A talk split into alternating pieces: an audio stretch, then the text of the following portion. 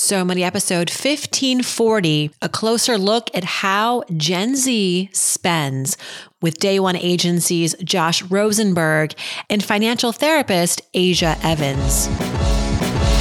You're listening to So Money with award winning money guru Farnoosh Torabi.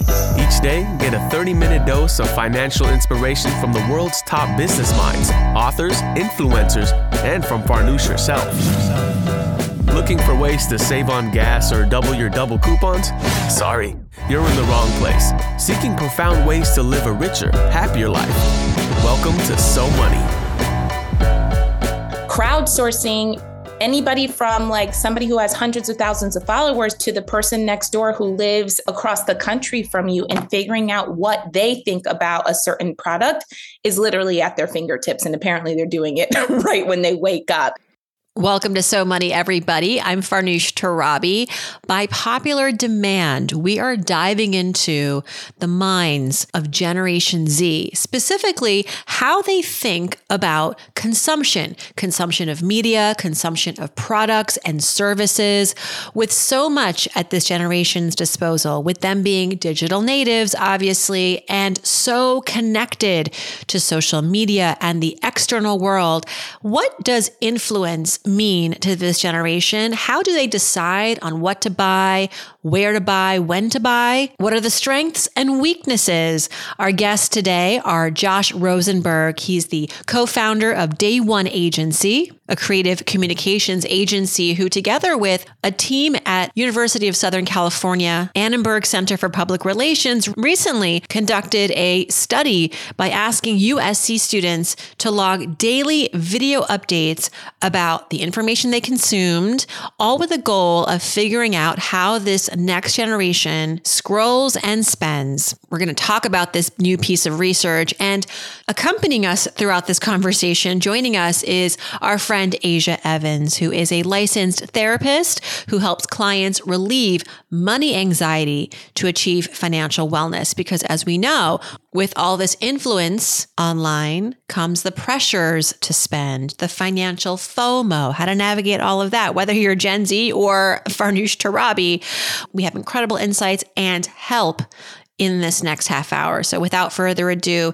here are my two wonderful guests today, Josh Rosenberg and Aja Evans. Josh Rosenberg and Aja Evans, welcome to So Money, a special episode where I get to share the mic with two, not one, but two experts. Welcome. Thanks for having us. Nice to meet you finally. I know. And Aja, you are no stranger to this podcast. You were on recently with Yami Rose on Juneteenth. I love the way your brain thinks. And I thought, what a perfect combination, a cocktail, if you will, today of expertise as we dive into the habits, mindset, practices, consumer practices of Generation Z. First of all, raise a hand. What gen- I'm Gen X. Raise your hand if you're Gen X. I am the only, well, I, I and Josh are raising our hands. Aja, you are millennial? A millennial. I mm-hmm. am. I'm a I'm a baby Gen Xer though. I'll just I'll qualify that. I'm an elder. No, you're I'm not an in, elder millennial. Okay. I think. I mean, same at this point. Okay, so fair to say, safe to say, neither one of us is in this Gen Z cohort, but we do know a lot about them thanks to, uh, in part thanks to Josh Rosenberg's great work as the co founder of Day One Agency, pairing up with University of Southern California Annenberg Center of Public Relations to look at how Gen Z consumes. And throughout this episode, we're going to talk about your findings, Josh, but also wanted to bring Aja's perspective to the show too to talk a little bit about how we can help this generation, how we can better serve this generation as they make really important money decisions. And I think even if you're not in Gen Z, I think we can all use the good reminders because let's be honest, we're all influenced right now by social media, which seems to be, Josh, I'll let you kick it off, seems to be the, um, the big finding here is that just how much we know that social media is influential, but with regards to Gen Z, what did your study find in terms of the relationship that Gen Z has with social media, the influence, and, and how it plays a role in their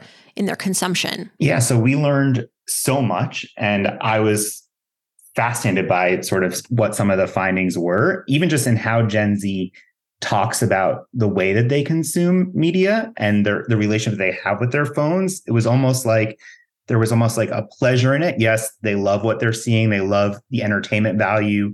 Um, what we found is all all of them, right? We surveyed 34 USC students um, using a mobile ethnographic study where they basically we asked them questions and they basically had 10 minute responses to how they consume media um, each day and they answered it three times a day so we really got an intimate look at that um, but as I was going to say, like they literally wake up every morning and go right onto TikTok just to make sure, quote unquote, they're alive and that they're not missing out on the latest meme or whatever is going on. So that was sort of the pleasure of it. But then there's also almost a panic where, you know, there's too much screen time. You know, when they look at their screen time reports, you know, they know that they need to sort of stop and put down the mm-hmm. phone and think about other ways um, to connect. So just sort of that how hyper aware they were was really um, interesting to us. I will admit I was on thread until 1 a.m. Yes. last night. I think we all. But also, it was the first day. And I honestly didn't even learn about it until 11 p.m. How I'm clearly not Gen Z. I, I don't know what's up. going on. so now we have one more thing to throw into the social media pile. I want to talk later, Aja, about this FOMO mm-hmm. um, and how it might play a role in our, our well, Gen Z in particular, but everybody's approach to thinking they need, want things. But Josh, how does Gen Z define influence? We throw this word around a lot. What does it mean to them? I mean, that's like the million dollar question, right? I'm not sure that they they really they don't think about it, thought about it in that way. Um, I think what we really try to understand is sort of what influenced their behaviors and how they sort of were making their purchase decisions. And what we found was there's this, they all talked about the rabbit hole, right? Which is, you know, we've all been on those digital rabbit holes, but it was so apparent that um, this generation really does a lot of research. So yes, their scrolls move fast. We have six seconds to reach them, as we all know, um, as marketers. But you know, when they are interested and they are looking to make a purchase decision, they really do go on a rabbit hole and they go from site to site and they're very particular on how they're researching what it is they want to buy and who they're listening to, which we thought was interesting. And, you know, I'm sure we've all read about TikTok search and how important that is and where Gen Z goes to search. What was interesting there is they're not necessarily looking at people they know or even creators um, with large followings are actually looking at everyday people that are strangers and their reviews. Um, that's part of what they're using to make um, their decisions. So we thought that was, you know, very interesting as you sort of go down the rabbit hole, just what those peer recommendations really um, mean. Wow. The days of, I remember my dad, my parents used to look through Consumer Reports magazine before identifying any sort of big ticket purchase, a car, a microwave. Aja, as you're hearing this, I'm learning that there are strengths and weaknesses, pros and cons, as far as how Gen Z approaches content consumption, media. Like they have an awareness of the fact that they can go overboard, like all of us, with the, the time spent on social. They are very discerning when it comes to who they trust, which I kind of like. I don't like that, you know, it's great that they're um, looking for reinforcements, more better reinforcements as far as like whether to make a purchase or not from trusted sources, which they consider to be everyday people. That's kind of special um, instead of like maybe paid spokespeople or the companies themselves.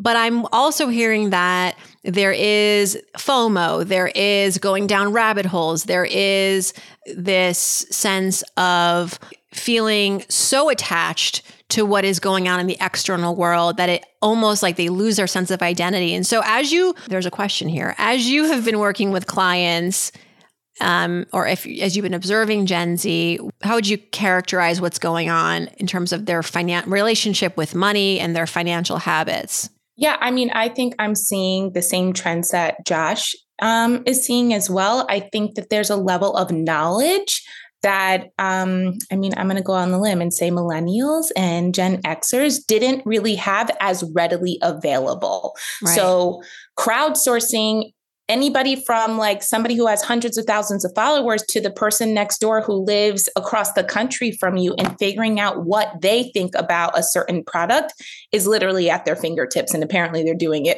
right when they wake up and when they're thinking about it so what i have found with my clients who fall into um, gen z is that they have the information the knowledge is there so when we're talking about financial health they know hey it's really important for me to be investing and getting into retirement and what does that look like? And how do I build these investments?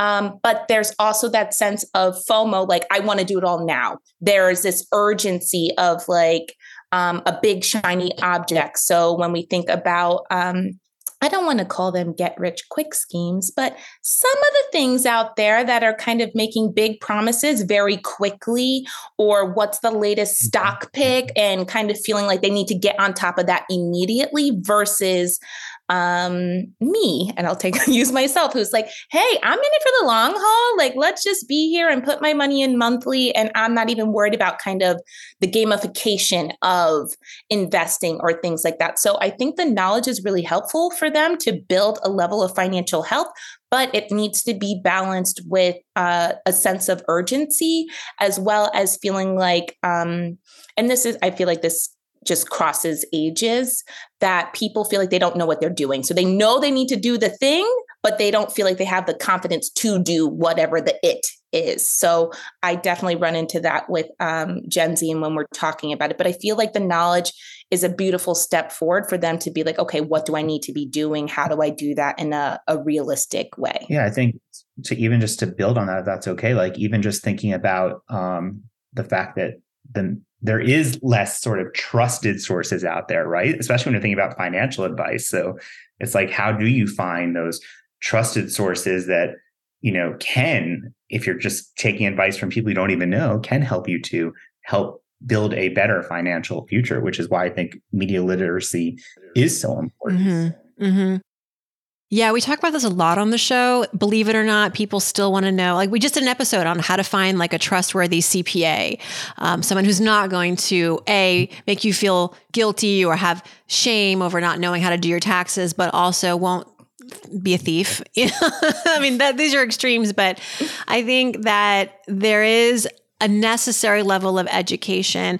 I mean, good news, there's a lot of resources. Bad news, it's overload and there's with with expansion comes more room for error and more room for misdeeds if you will. And so we talk a lot on this show about like how to actually cut through the noise and differentiate who's an expert versus who's just somebody who's interesting to follow but not maybe someone you want to pay for advice. Um, josh i'd love to go back to the methodology of this study which you kind of touched on earlier but i thought was really unique and special insofar as how surveys are typically done. We don't actually get real data, video data. Tell us a little bit about um, these vlogs, I suppose, that you gathered and how it enhanced the findings the whole impetus for this study was you know clients come to us all the time and they want to reach the next generation and you know as a creative comms agency they want all want to know where is gen z what are they reading how do we reach them? And there's been so many studies that have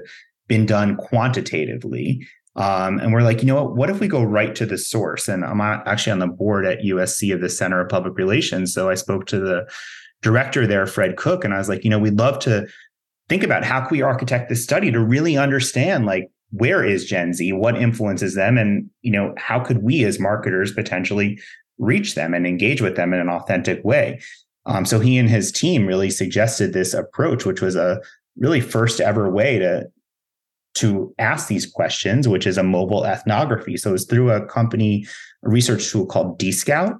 Um, we basically it was uh, two weeks, and we asked 34 um, representative students, sort of how do they get their news? You know, what are they interacting with? Um, and we asked them every time in the morning for 10 minutes, what did they watch? You know, where did they interact? how did they feel? And then we also asked them in the evening the same sorts of questions. Um, and then the team really went through and did an analysis and came out with some of these studies, which you know we thought were really interesting. As I mentioned earlier, around the pleasure and panic of the feed, to you know just the fact that for this generation, there is no prime time. You know, prime time is all the time. And it's interesting to hear how we ask them, you know, how does their media consumption different than their is different than their parents? And the thing that shocked me the most, maybe because I am such an old these days, um, is they don't even turn on the TV. They don't even have a TV. The way they spoke about their parents was, oh, my parents, they, they watch TV. And it's like, you know, these this generation really doesn't. Of course, these are college students and you know, we can't totally generalize, but among this student population, you know, they're watching everything on their phones or potentially their laptops, right? They are students. So, you know, assuming they have um, a computer. So it's just very interesting just how that is seen as like antiquated. Um, you know, so really the way to reach them is through micro content and these micro moments. No more flipping channels. You know what I did this weekend, which was antiquated? I went to the mall. Wow. I heard the mall is having a comeback though, post pandemic. Ooh. As a spot.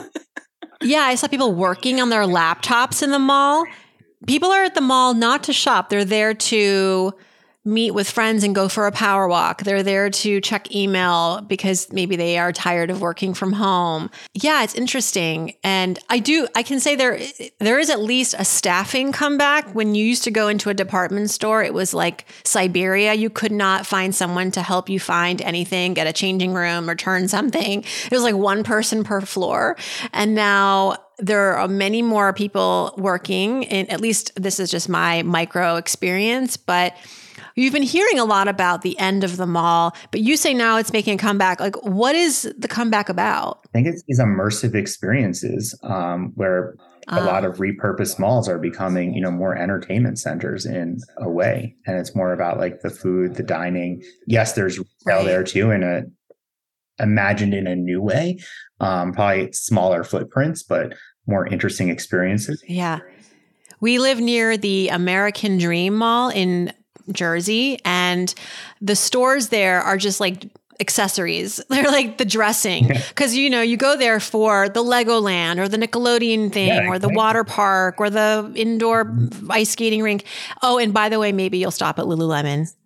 Which is having a moment, by the way. Totally sidebar here, but the only store that I saw long lines at at the mall was Lululemon. I think it's because they're they're actually in the news for having overstocked a lot of athleisure and now they have to get rid of it. So they're having, I mean, because they don't really have tons of sales there. And I think right now it's like a fire sale. So by the time this airs, probably too late to get their $100 sp- yoga pants for, for whatever they're going for now. But it's interesting to see just some of the interesting I don't know. It's unpredictable because I remember getting into personal finance 20 years ago. And one of the first stories that crossed my desk was it was a book, actually. It was like The End of the Mall I, will never forget. I think Paco, I don't know, I forget the name of the the writer. He was a very famous marketing expert, and he was like, basically, malls will be have gone the way of the dinosaur by you know the year 2020, and here we are. Guess he didn't predict a pandemic uh, to throw a wrench into things. Um, let's go back to, I want to talk about guardrails. Aja, we touch a little bit on, okay, so we know some of the, the ways that Gen Z might be having a different consumption experience. There's more information, there's more access, there's screens now, which, you know, they can, it's like prime time is all the time. So they can, you know, usually you reserve some decisions for certain seasons or certain months. And now you're like literally buying stuff at 1130 from your bed um, when you don't have to, but here you are. And so when someone is experiencing financial purchasing FOMO or they find themselves wondering, should I invest in the thing or follow the person's advice that's going to help me with my money? What are the guardrails or the criteria that you think, at least like the cheat sheet, right? Like go through these three bullets before you actually open your wallet. Yeah. So I think, um, and we mentioned it before, like make sure that you trust your source. Like wherever you're getting this information, please make sure that it's somebody who knows what they're talking about um, and is experienced. And, you know, not everybody wants to identify as an expert, but like I'm going to go the way of like, make sure they know what they're talking about. Like you can call them whatever you want, but like make sure they know what they're talking about. And then I would definitely say, like, is this something that you can afford? Um, I know Gen Z loves an experience. Listen, so do I. I I love a good experience. Maybe not to the American dream, because um, that's overwhelming to me. That's a lot. it's a lot, but I mean, I love an experience of taking a trip um, my favorite thing to do. But when you're doing that, I think it can be really easy to feel like you need to blow the budget to do that. So I'm thinking, um, these very, very, very lovely, expensive um, bachelorette and bachelor parties that people are going on. I think I saw um, something that recently came out that said it was like $10,000 all in, and that felt really insane to me. Wow. Um, and maybe not per person, but like a $10,000 in total bachelorette or um, bachelor party or just like, you know, wedding party, it that's a lot of money. So I want you to have the experience, but I also don't want you to then regret your experience in the past when you get home and you're looking at what your bank account looks like. I want those memories to last you, but I don't want you to feel bad about them. So, looking at your budget and deciding, like, do I have a budget? Can I afford this? I know we all want to put it on our IG, we want it on TikTok, we want it to look good. Um, but you know, it's not really worth it if you feel like crap after you get back home. Like that's not that's not worth it at all. So definitely making sure that you have room for it. Um, and then I would also say we all need to find some cheap coping strategies. I think it's really, really easy for us to kind of cope with what's going on, your stressors in life by spending money, um, going on those extravagant experiences. But sometimes like reading a book outside feels really nice. Going, going for a walk with a friend. I've made yes. a new friend in the neighborhood. We go on walks sometimes. We, we, we give ourselves the option. Do we want to go for a drink or do we want to go for a walk? Yes. A lot of times we just say the walk because yep. we know because we are older, we know how we're going to feel the next morning and we have kids. So maybe True. if I could offer one more thing, throw it, you know, a, a piece of advice is um, talk to your elders because they've been there, done that. A lot of what we're talking about, while unique to Gen Z, I think has been universal for every young generation, whether you're a boomer now or a Gen X, like you've all, we've all been there. We've all been 25 at one point or 22 and have felt the pressures of, of trying to keep up with our friends and learning and making mistakes on the go. It's part of the process, but sometimes just trusting that someone who's 10 years ahead, who's telling you to look out for something, don't, you know, I Larry David, perfect example. Okay, he was uh, interviewed recently. You know Larry David. He's the creator of Seinfeld and Curb Your Enthusiasm. He was interviewed on I think it was like an ESPN podcast, and it was recent. And and they said, "What do you do if you get if you get invited to a an, a destination wedding?" Speaking of bridesmaids, Aja, and he said, uh, "Well." Is it out of the country? And they said, yeah, it's destination. Like, and he lives in LA. And he's like, so you're talking about 14 hour flight? He's like, the answer is no. And he just, just learn to say no like Larry David. And he's a multi, multi millionaire, maybe even a billionaire. So it's not about even money for him. It's about he can't be bothered. And you know what? You should be allowed to feel that way when you're 25 too. Like you should, if something bothers you, like you should say no, and that should be enough for you. Create those boundaries early and and well yeah. and often and often. I also think that Josh, go for those it. Those no's make the yeses even better. Yes, yes. Yeah. And I, I, would also just like piggyback off of that is that I think what happens with Gen Z so frequently is that their self esteem suffers when they say no, that they think that they are not as cool if they don't go, or they're not as deserving, or why can't I go? Listen, you're still the bomb.com if you go, like, and you still are if you don't go. So please do not wrap your self esteem up in like FOMO. Like, you're still a worthy human if you decide that you don't need that brand new you know, fill in the blank here. Well, I could certainly talk about this with you too for hours upon hours, but I'm going to wrap us up and say thank you for coming on with these really, Josh, amazing work with uh, USC Annenberg. I applaud you and your your team there for this study. We'll link it in our show notes. And Aja, always thank you with, for the advice. Congrats on some of the New York Times pieces you've been mentioned in recently. Thank you. And I guess we'll have to have you come back because you know this generation there are no shortage of surprises and new trends. I look forward to following them. How about that? I look forward to following Gen Z. Thanks so much to Josh Rosenberg and Aja Evans. That's right, I'm going to be following Gen Z. They're one to watch. They know what's up. For a closer look at the study conducted by Day One Agency and USC Annenberg Center for Public Relations. Click on the link in our show notes. I'll see you back here on Wednesday, everybody. Thanks for tuning in. I hope your day is so money.